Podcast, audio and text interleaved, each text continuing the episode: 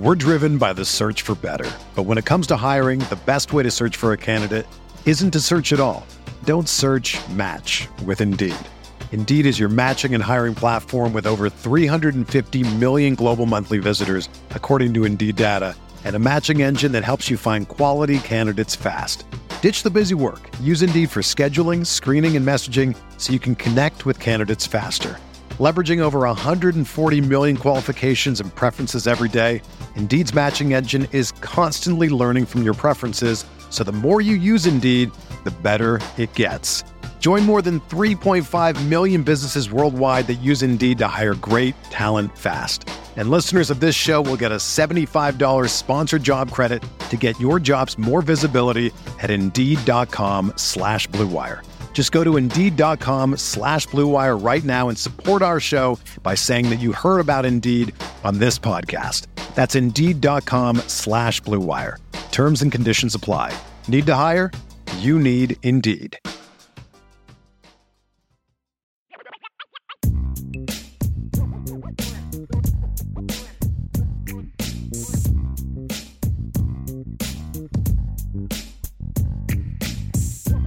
How you doing? Welcome to the show. It's IB Nation Sports Talk. We're up and running along with Jesse Stires. I'm Sean Stires. How are you tonight, Jesse Stires? I'm doing well. You know, it's Monday, hardest day of the work week, in my opinion. Uh, didn't have to do a whole bunch of mentally thought provoking things. So that was a, a plus side. It's still very cold and it's been kind of rainy and gloomy today over in my neck of the woods. So, um, not really inducive to to do much besides kind of stay inside. Yeah, we had a, a, uh, pretty gloomy day most of the day here, and the sun is actually out right now. I don't know how long it's supposed to last, but you might be able to kind of see some of the rays cutting across my face here uh, from the window on the side of my house. But uh, glad to have everybody, whoever's here tonight, with us. We've got we've got plenty to talk about. Brian Mason's leaving. Marty Biagi appears to be coming. Chansi Stuckey and uh, Chris O'Leary both staying put at Notre Dame. We're going to get to all of that today. We'll also have some thoughts on Michael Mayer's NFL Combine, the Notre Dame women's basketball team's ACC tournament. We'll do all that a little bit later in the show. I did want to mention before we kind of really get going today, we're going to have a little bit different uh, show schedule this week for IB Nation Sports Talk because we're finally going to get to talk to Notre Dame's offensive newcomers Wednesday. It's going to be Wednesday night. I think it starts at like 5:45, which is obviously 15 minutes before this show usually starts for the live version of the show. So what we're going to do um, well, you know, one, Vince is usually here on Mondays, but because of the snow last Friday, the area high schools, their sectional basketball schedules were rearranged. So Vince is out. Of course, the uh,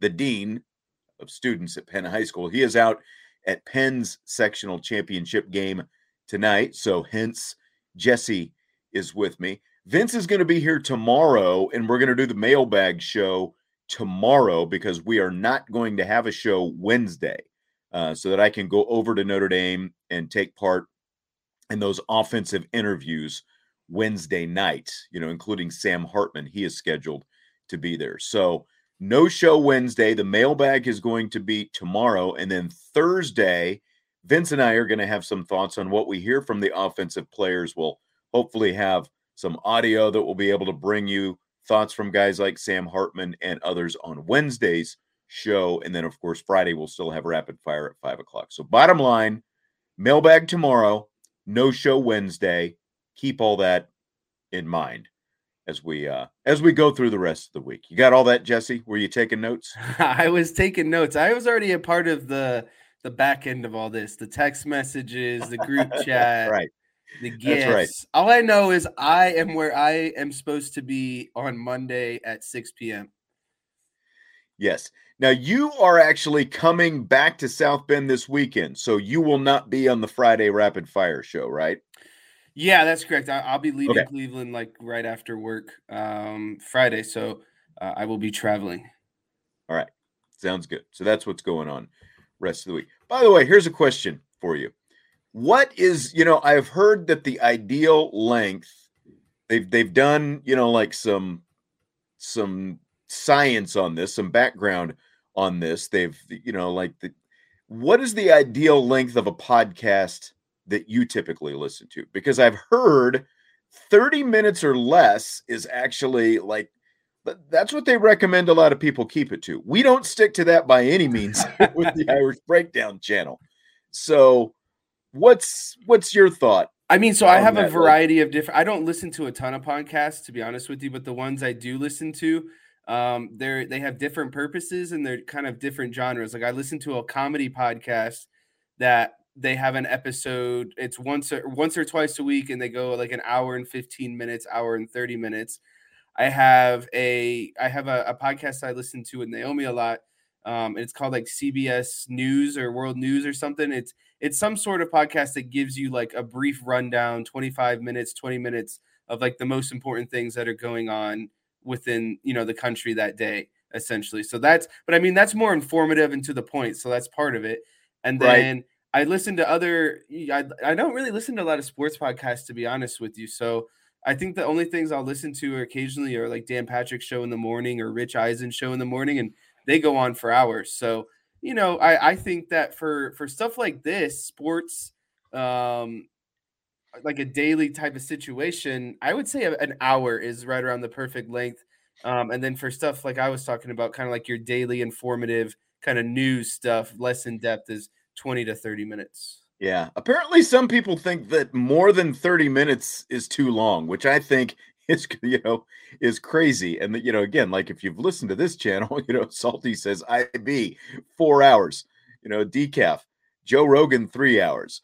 I don't know. Um, D Rock Irish, one to two hours. And I'm kind of in that range as well. Uh, to me, 30 minutes is too short because I typically, I'm either listening when I'm working out you know, to whatever extent, or if I'm driving somewhere, I, I would I would prefer to put in a podcast when I'm driving than music. It kind of keeps me, you know, a little bit calmer when I'm driving than listening to music. And I don't get the whole 30 minutes thing because my field, you know, it's like, oh, you go past 30 minutes, it's too long. Who wants to listen to something longer than that? If you've got something that is more than 30 minutes, like it's an hour to an hour and a half, or even two hours, you, you know, you shut off your car or you, you know, take out your earbuds or whatever, it automatically pauses. You can always come right back to it. So that's why I don't get the more than 30 minutes thing. I would rather have something at least an hour so that I'm not always, you know, kind of searching for something.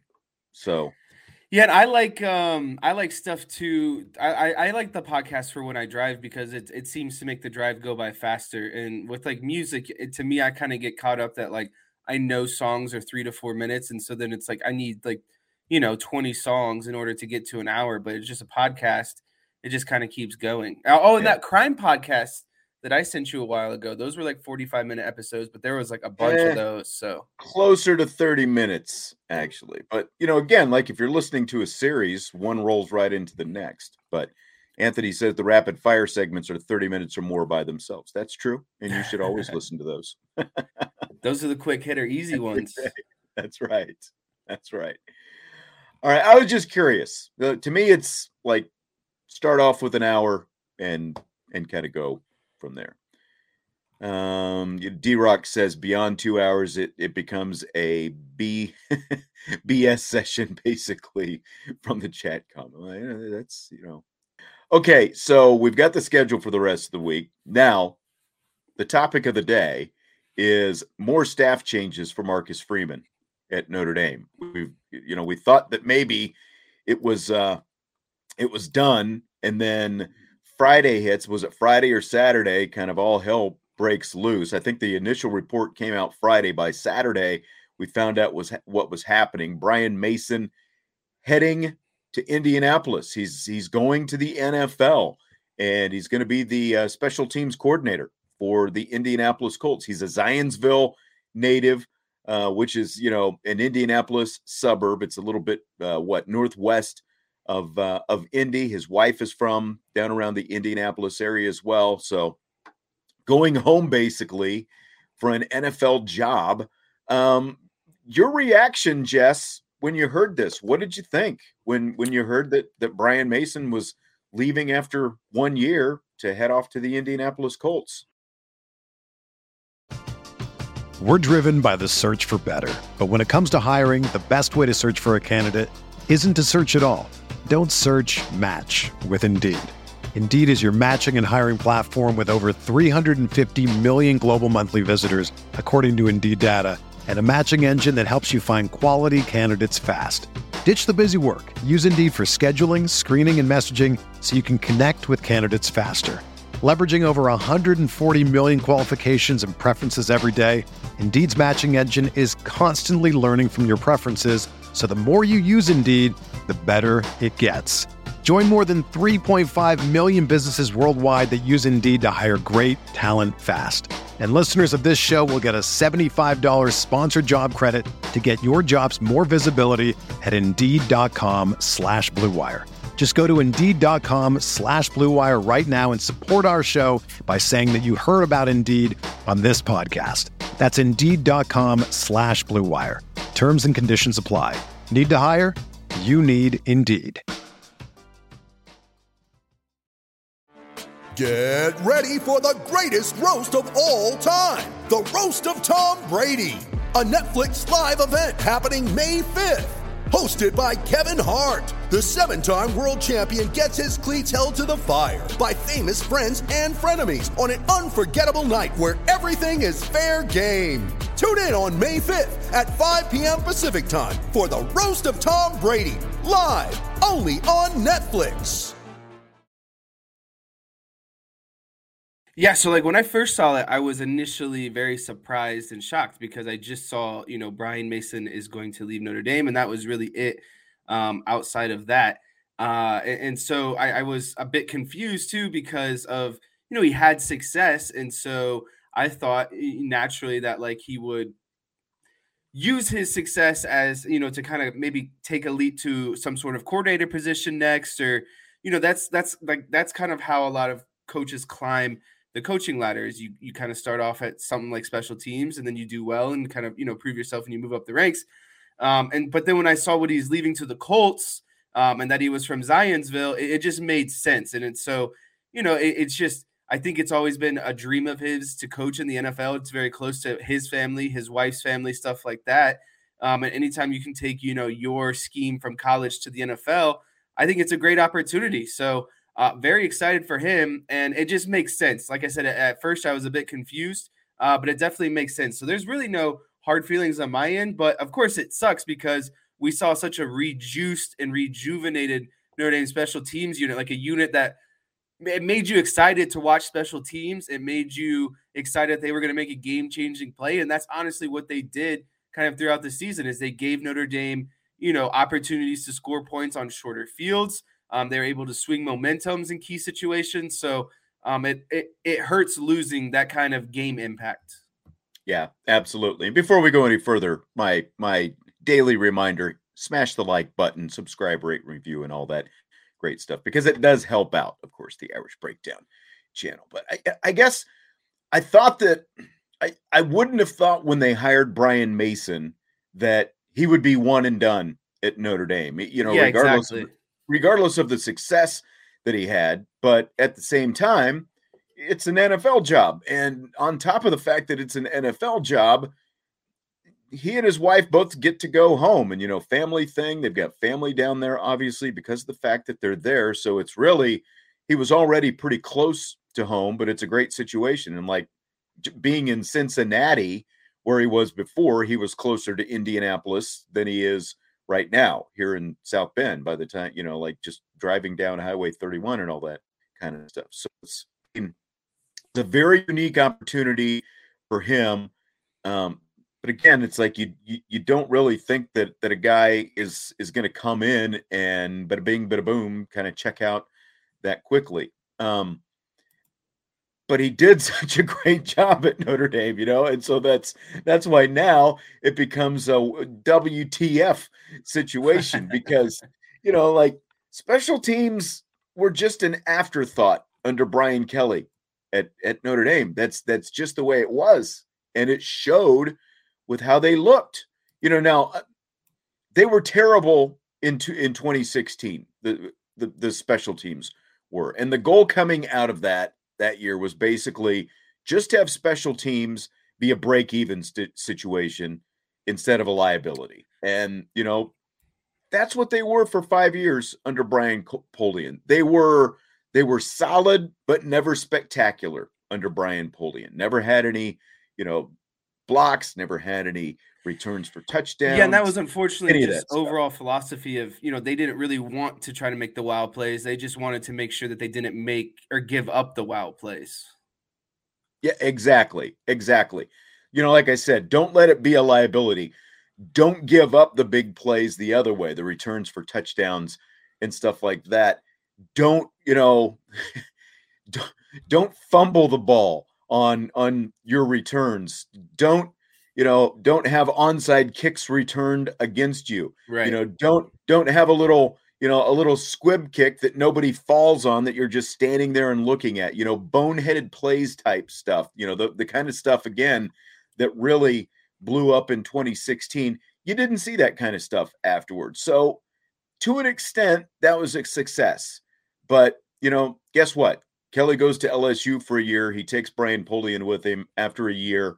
You know, all of a sudden, it's a much bigger priority, obviously, as we found out last week, as Brian Polian gets demoted and they're going to, you know, hire a new special teams coordinator down there. And, you know, Mason, he took Notre Dame special teams from average to elite, you know, not just above average to flat out elite in one season, you know. So, you know, the block kicks are going to be what people remember the most, you know, because he set a record with the seven, you know, and they led the nation, shared the national lead with seven block kicks this past season. And I heard someone the other day trying to kind of downplay that, saying, well, you put someone like Isaiah Foskey out there, of course you're going to block some kicks. You know, it, it doesn't make you a special teams but genius. Think of well, all those players that Notre Dame had as starters that end up getting drafted. You just got to play your starters on special teams and make it an emphasis. Yeah, yeah. But at the same time, Polian had some good, you know, like Chase Claypool was one of the guys that, you know, he was always on special teams. That didn't necessarily make the special teams great. They had, they did have some other guys out there, you know, but like Brian Kelly stood up there and said, nobody's blocking kicks anymore. Well, it wasn't just Isaiah Foskey, you know, it's like, like bigger than, than just block kicks. Notre Dame's, they, they ranked sixth in special teams efficiency, according to the FEI efficiency ranking. So it, it wasn't just that, you know, like the hidden aspect of special teams is field position, you know, where you start on average, where your opponent starts on average. They were in the top 10 for the first time since they started doing this metric 15 years ago. So there were so many little things that Brian made. You know, it's like it's one thing not to block kicks, I guess. It's one thing not to return kicks or punt, you know, or fair catch all the time on punt returns. But my point is, like there are a lot of little things that led to Brian Mason's units being not just above average, not just good, but an elite special teams across the board last season. Yeah, it just felt like that Brian Mason was a guy who was, you know, very innovative on on the special team aspect. He didn't necessarily do the same thing every week, and that's important in special teams because a lot of special teams, I mean, I mean, just like anything in football, it goes off what's on your tape. Well, you know, special teams is not out there as as frequent as your offense or defense. So naturally, there's less tape on your special teams. And then when you're kind of mixing up your scheme every week, depending on what the opponent is giving you, it's hard to figure out, uh, you know, as the opposing team, what someone like Brian Mason is going to do. And I think that is what really propelled his success is his ability to kind of adapt every week or his ability to kind of think creative every week and come up with something that was going to throw you know the opposing special teams off. Yes, that's right. And that you like this was a guy who was sitting there. You know, it's it's you you can talk about well, you only get you know 15, 10, 15 minutes per practice or whatever you know to practice special teams. But what about the rest of the day? You know, like what about the day leading up to the time that they get to practice? What is the special teams coordinator doing. It's obvious Brian Mason was spending a lot of time in the film room, you know, like like right. looking for tendencies on the other side because that's part of what leads to to the block punts and the block kicks and you know it's like you spot something that you think you can take advantage of in protections that this team is is is running out there. And Brian Mason obviously had a, a very good eye for spotting that kind of stuff. Yeah, I would agree. I think that was that had to be his kind of strongest overall um, tool as a coach. Yeah. so how big a blow do you think this is? You know, again, like people, you know, like Holtz, Holtz, my beer says Notre Dame special teams unit will be just fine. Mason did an excellent job, but I had a feeling he would leave for the NFL. Biagi will do the job. So, like, how how easy do you think this is going to be to replace? Because again, it's it's it's a situation where it's like special teams coordinator. It's it's it's not an intangible, but to a lot of people, it kind of seems like an intangible. I think. What do you think? How, how you know again, like how big a blow do you think this is?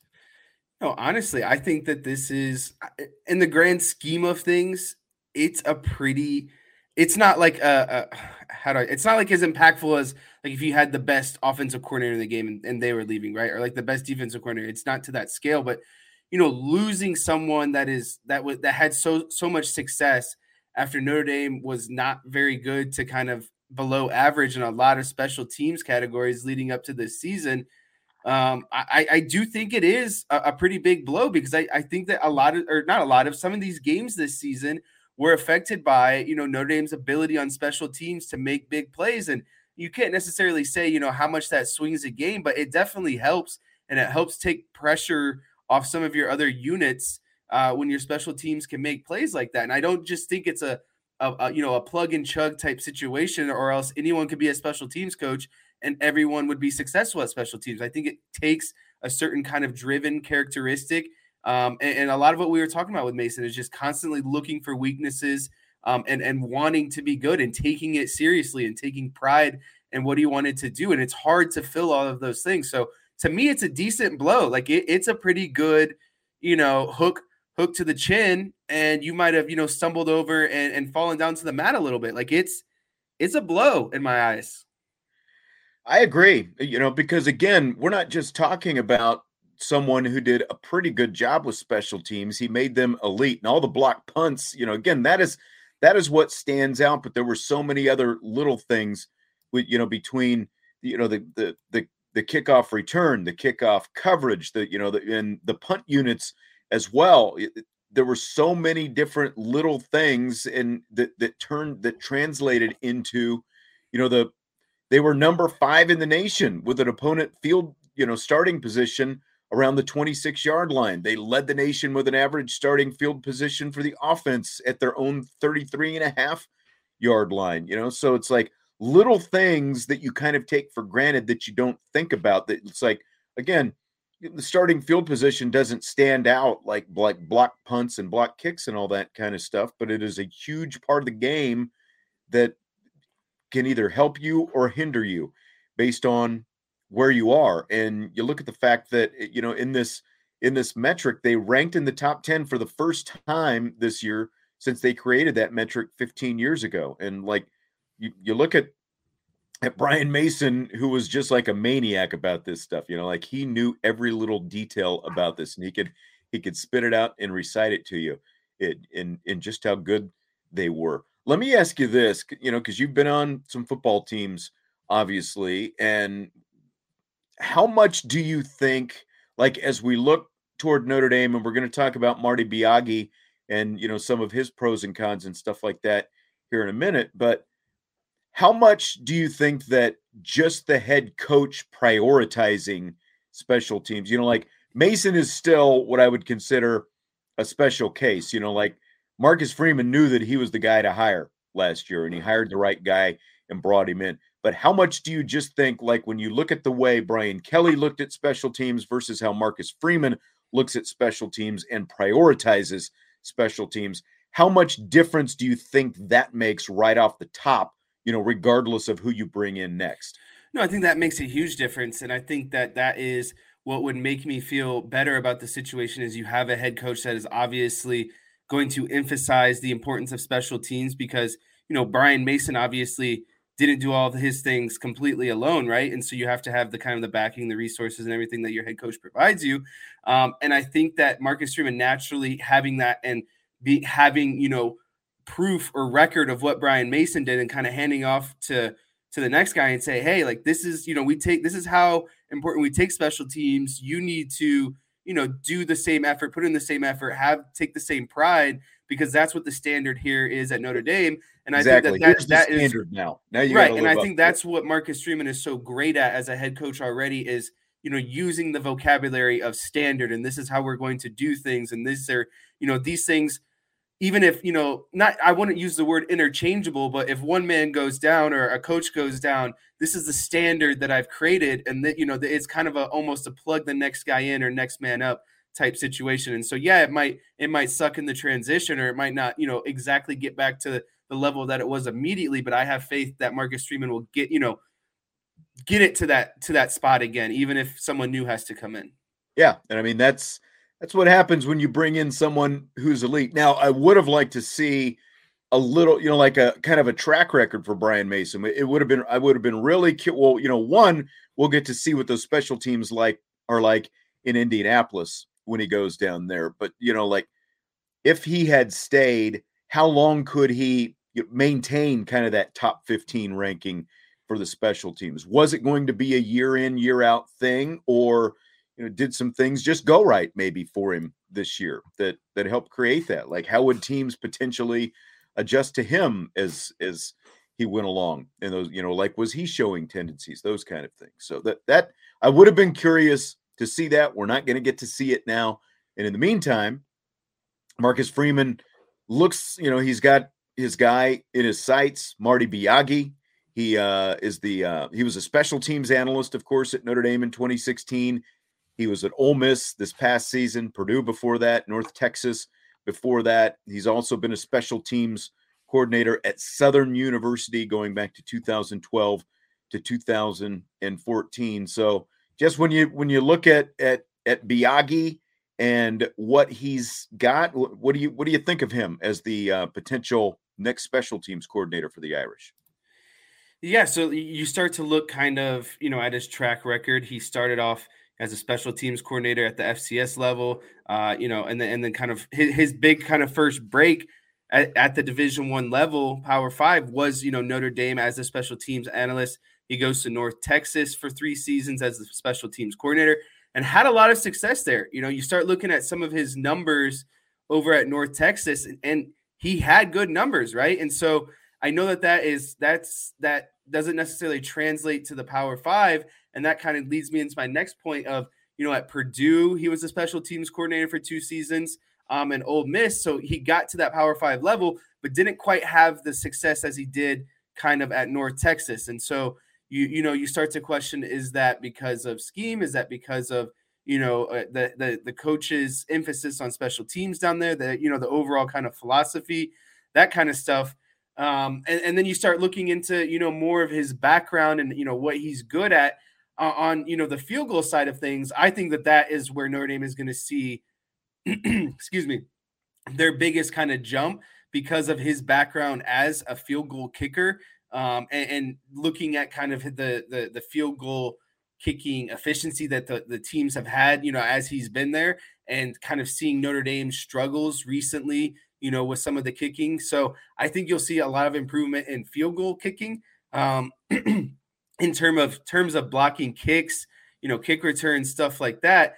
I still think that you know he has a solid background, but again, it's just I it's hard because you, he hasn't had a whole like above average high end success at the Power Five level, and so that's what I'm most kind of questioning right now. And that's it. It, it makes you want you know is it like just because okay you had a pretty good coach he goes to North Texas because of the level of competition you're playing maybe he had more success there. But then as you climb the ladder to Power Five jobs like Purdue and Ole Miss, and they're not quite as uh, successful because I'll just kind of go through, you know, because I saw someone asking about it. Like the best special teams units, as you mentioned, were at North Texas. They were in the top 20 in the FBS in block kicks all three seasons down there. And it's like, oh, okay. You look, you, you know, like you hear that, And then based on what we just saw from Brian Mason, so it's like, okay, well, maybe it's not going to, you know, drop off too far. Maybe they're able to keep that up. They tied for 11th in the nation um, in 2017. They were 19th in 2018 and 6th in 2019. Those were all at North Texas. That that was one of his more successful departments. And then you mentioned the kicking as well, because he was a punter when he was in college at Marshall. And then going back to when he was in high school, he was a kicker as well as a punter in high school. So he he has that background, which not a lot of special teams guys have. And like the fact that his kickers have converted nearly 84% of their field goals in his career, that's a really good sign because Notre Dame kickers have done that just once since uh you know 80% since 2010. So starting with the kicking perspective, I think it's going to be really good to have someone with a kicking background because again, it's like most of these kickers really only get that kind of specialization in the summertime when they're working with their own personal guys. Now they're going to have a guy with an actual kicking background. So I think for starters, that's good, like you mentioned, right? Yeah, and I, I think also, you know, to me, it, it's it's a lot harder to teach the tech the techniques or the you know the the technical side of punting and field goal kicking than it is to kind of scheme punt blocks and that sort of thing. At least in my mm-hmm. eyes, right? Like I would be more happy with a guy who knows a lot about the mechanics of kicking rather than the mechanics of blocking punts because I think studying tape and being dedicated and committed can bridge that gap a lot easier. But when it comes to, you know, having someone who was a kicker themselves, understands the kicking like mechanics and kind of seeing, you know, the struggles recently of, you know, Notre Dame punters and kickers, I would be very enthused about those things. So then he leaves North Texas. He goes to Purdue for three seasons or for two seasons. Then he's at Ole Miss for a season after that. And it's a little bit more up and down since then, like kickoff returns. His kickoff return units at Ole Miss this past season ranked 94th in the nation. At Purdue, his two teams ranked 129th and 64th in kickoff returns. North Texas, they were 27th, 22nd, 25th. So again, much better when he was at North Texas than the, the two mm-hmm. Power Five jobs. Kickoff coverage never, you know, had a, a kickoff coverage unit ranked better than number 45. Ole Miss, they ranked 104th. Purdue, 122nd. North Texas in 2019, they were 109th um, had nine kickoffs returned for touchdowns in nine seasons as a special teams coordinator against them. That is a bit of a red flag because you know again it's like even even you know if if Notre Dame's units under Brian Polian were not spectacular, we weren't seeing those kind of things happening. Yeah, and and a big thing that I think you brought up, and uh, what I was looking at is like we were talking about the FEI index. And I had to look that up the Fremeau Efficiency Index, which is a college football rating system based on opponent adjusted possession efficiency, essentially a scoring a, a scoring advantage a team would be expected to have on a neutral field against an average opponent. It's just basically this guy came up with a way to statistically kind of formulate the whole special teams unit as a whole and the advantage that they give. And so that's what the FEI index does. This past season, Mason, like you talked about, finished, I believe, fifth or no, sixth. Uh, Ole Miss, on the other hand, finished 99th. So it's like, right again, those that's that's it's kind of concerning to me. And so it, to me, it, it, you have to know, you know, again, is it is it coach driven philosophy? Like I don't know how important Lane Kiffin takes his special teams. I is don't know the level of competition you're playing against, right? The level of competition. got on your roster. It, yeah. it is. Are you using you know full your full on starters? Or are you using kind of maybe your second string guys? I don't know. So that's again the the. I know Notre Dame is going to have the emphasis on special teams, and he's going to have the resources. But you know, going from six to ninety nine, that's that's a big difference. So huge. I if if but again, this is if Marcus Freeman believes in him and Marcus Freeman believes in the standard that's you know being built at Notre Dame, that's really all we can kind of go off of at this point because you know again six versus 99 that's a big gap so hopefully we can see some things um, that that that'll make us feel better about that. And I again, I think the the kicking side of it is something that has me feeling a little bit better and and not thinking about that six yeah. to ninety nine ranking. Yeah, I think the kicking side that is something that can become a lot more, you know, efficient than than where they've been. The fact that you've got someone who is so proficient with the kickers, you know, but like you look at the special teams efficiency again 99th at Ole Miss. You know, uh, the North Texas units were all in in the top 55. They were 53rd, 33rd, and 18th. But like you look at Notre Dame special teams, number six.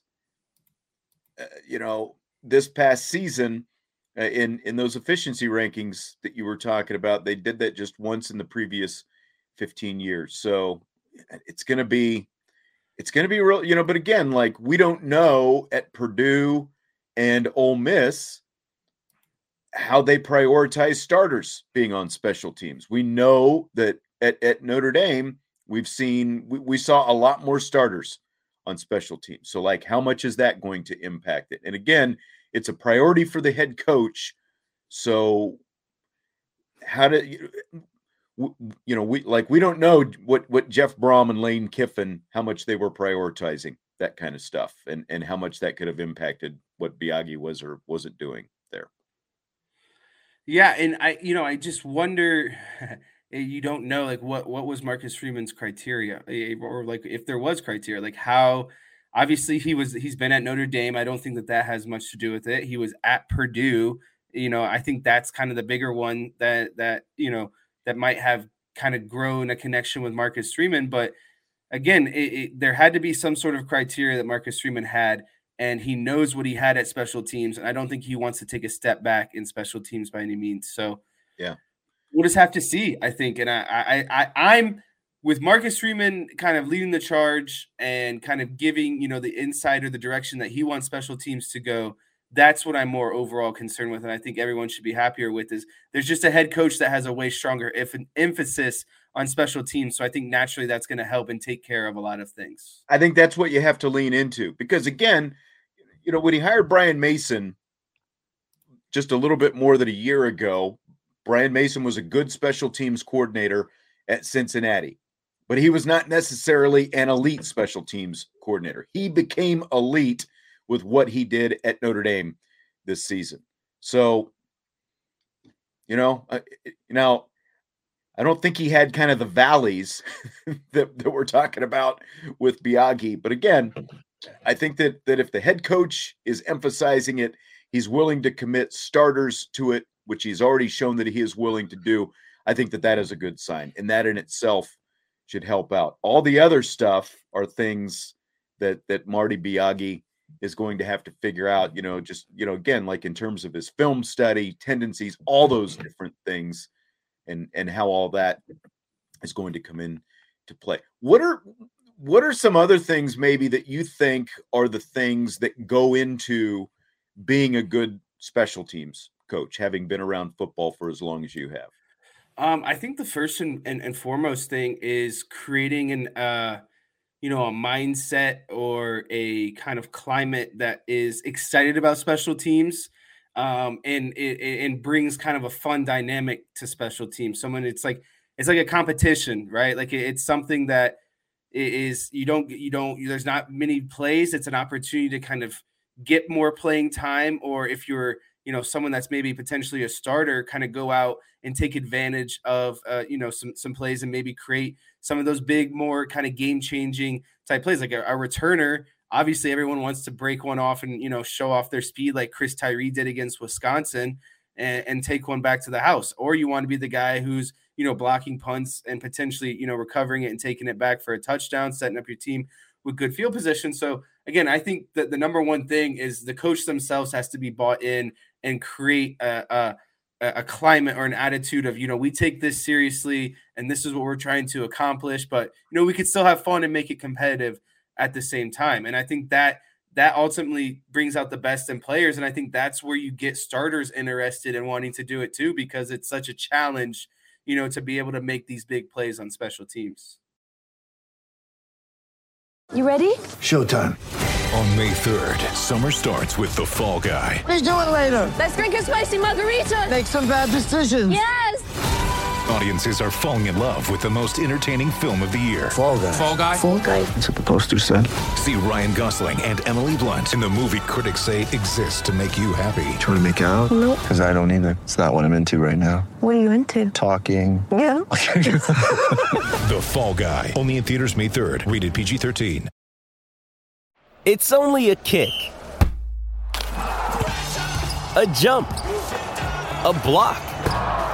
It's only a serve. It's only a tackle, a run. It's only for the fans. After all, it's only pressure.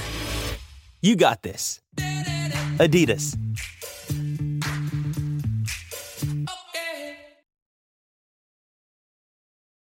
Yeah, I mean, put the right guys in the right spots. It's not enough just to say, "Hey, we're putting starters on special teams." You still have to have the right starters on special teams or the right guys. You know, it's like the, the mentality, and I like what you were talking about. You know, having fun with it and stuff like that. You know, regardless if they're a starter or not, you still got to have the right guys out there, and you have to have guys.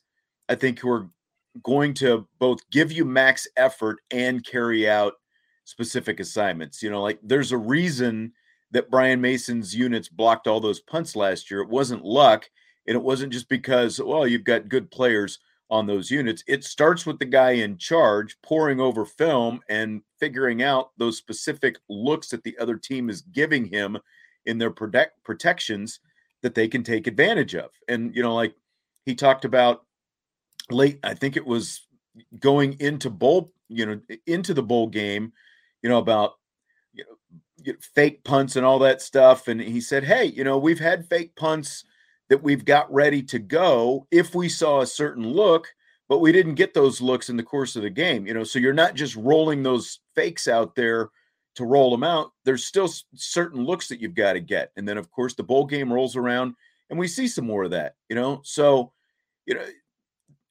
I, I think, you know, like you look at a guy like Jordan Botelho or, or Bo Bauer, like, not you know guys guys who haven't necessarily been starters but both big special teams contributors over the last few years. I, I think there's there's like a, a certain kind of mentality for some of those guys out there that you're going to put them you know that, that, that you have to have out there. And i think it starts with that being able to sort of spot something unique in each guy that makes him suitable for going out there and being a guy who you can count on, you know, to carry out those kind of assignments on special teams. Yeah, and that's that's ultimately um, what it comes down to. And I remember, you know, being being in college, like if, being on special teams and getting that opportunity was a lot of where I was getting my playing time because, you know, that's where a lot of starters, second string guys, mainly second string guys, are going to get a lot of you know their playing time and so it's something that i always looked forward to because i wasn't getting as much natural playing time as a starter and it was something because of that reason that i took seriously and a lot of pride in and so i'm hoping that that's kind of the same regardless of whoever the you know the coach is. It's just the underlying kind of standard or principle of you know what special teams are going to be um, at notre dame and i know you know not to not to compare anything but i know that you know that there's there were guys you know over the you know however many years at ohio state where it's like that's kind of how you earn your stripes you know like that's kind of like the process to getting to be a starter is you know going through the special teams having an impact on special teams being able to perform on special teams so i'm just i think it's it's it's a good a good thing for Notre Dame because I think that they have a lot of you know incoming, a lot of guys that are going to have a lot of talent, you know, at recruit wise, and it should be fun to see those guys out there as as some of these impact players. Anthony says, let Marist and Kiser play special teams, put Sneed and Ziegler in the starting linebacker positions. I'm sure that there are probably a lot of people who would agree with you on that, but Sneed and Ziegler still have to show in practice that you know that they can carry out their defensive assignments, play in and play out. You know, just like remember, remember the uh, the Gator Bowl when when we talked about Sneed a little bit, and not for all the right reasons because of you know, a missed assignment or two, you know, that I think those things are still coming together. And hey, that's why you have spring practice, right? To figure some of that stuff out. Right. Um TD for ND, would you be happy with special teams not taking a step back, measured in total, not just blocked punts? Yeah, I mean, absolutely. I mean, if they stay where they are right now, I think you're in great shape, don't you? Yeah, I I, I definitely agree um, with that. I I, I don't. I, there's no reason. Obviously, you never want the special teams to, to get to take a step back. I don't think it's realistic to have the same expectation of how many that they're going to block next year because they put up, you know, a pretty absurd number. And if I'm not mistaken, it was like a school record almost. So it like was to, a school record. To hold that as the standard, it's like you can't hit school records every year. So I think that kind of sure. like I, I think that you need I it, you would like to see a couple, but I don't think you should expect seven. Like you know, two, three, four, something more on the more reasonable level. Yeah, but but getting seven, eight, nine every year, I just that's I think that's well, yeah, and, and that's what he I, I think that's what he was saying. Would you be happy, you know, with special teams not taking a step back measured in total as you know, so like if we're talking about the average starting field position, now remember the average those block punts played into some of that average starting field position because when you're not returning them for touchdowns, you're starting deep in the opponent's territory when you're blocking those punts. So, you know, that plays into those averages as well, you know, so it's not just block punts here and over here, the average starting field position and all that stuff. One plays into the other, it contributes to the other with with how that, you know, all that gets calculated. But I mean, yeah, like because then the other question that Anthony had was would anyone trade the block punts for an accurate field goal kicker? I mean, eh, that's that's a really good question. You know, I, I, agree with what you're saying, Jesse. You don't need to we don't need to expect seven block kicks every year, but if you're getting two or three along the way and you've got an, a field goal kicker who's kicking at an 80% clip potentially all the time, I would take that. Yeah, and I think that is that is where the trade-off is going to be. And I think that Anthony brings up a good point and what and what he was talking about when anyone trade the block punts for an actual accurate field goal kicker. I think that's more risk realistically where you're gonna have to be at is you know, you're gonna trade in probably at three to four less block punts for maybe a more clutch field goal kicker and that it can be just as important, especially in you know that stretch of big games that Notre Dame is going to have against Ohio State, Clemson, USC. Like potentially, you know, one game possessions where you got to get as many points as possible. Like you can't be missing field goals after long drives that the offense have put together that that could potentially you know take away some of that momentum from a, a big opponent whenever it might be. So I, me personally, I'm okay with trading that in less block punts, better overall special teams units in terms of you know good starting field position, opponent field position not too great, more accurate field goal kicking, you know, uh, better field goal kickers over 40 yards, all of that stuff, better net on punt. And I think that's what again what you're going to see is maybe a little bit more better in punting efficiency, field goal efficiency, but a, a step back in, in, in the block punt category. And I think overall, as long as the special teams well, unit as a whole is solid, that's what I am more concerned about. But the guy has averaged over the course of his career as a special teams coach, his units have averaged almost three block kicks per season. You know, so you know, again, like you're not necessarily hitting seven, and, and I don't think anyone should expect to get seven because again, like you'd be leading the nation every year, or, or you know, in the top five anyway. But if you're averaging three block kicks per season, I would take that, especially considering we didn't see any for five years. You know, we were told for five years that nobody's blocking kicks anymore. And that's just the lazy approach to special teams to me. And that's why last year was so surprising. Correct. And that is a very lazy like your goal shouldn't your goal should to be should be to go out there and block one every game, whether it happens or not. Right. Sure, but you should still have every intent and you should have done everything to prepare up to that moment like you were going to block a kick. And if it doesn't happen, I mean, not oh well, but it's better than than not trying and be like, well, it's just not going to happen. So we're not even going to try slash put together our best effort slash like really commit a lot of time and be elite at this. And I think that's exactly the difference in Marcus Freeman is he goes from very one end of the spectrum to the complete opposite end of the spectrum because of how intense and how much of a priority he puts on it.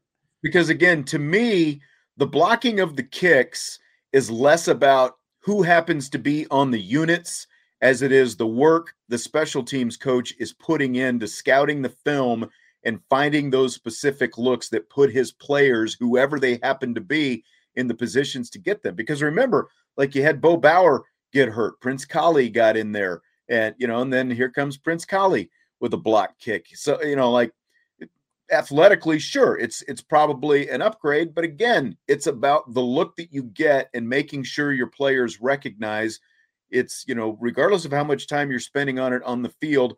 Okay, this is the look. When we get this look, this is what we're doing, and we expect to get a block kick here. It's it's no more than, but but again, it's about the work that the coach is putting in in the film room to to to let those players know when they get those looks. This is when we were when we're going to attack and how we're going to attack.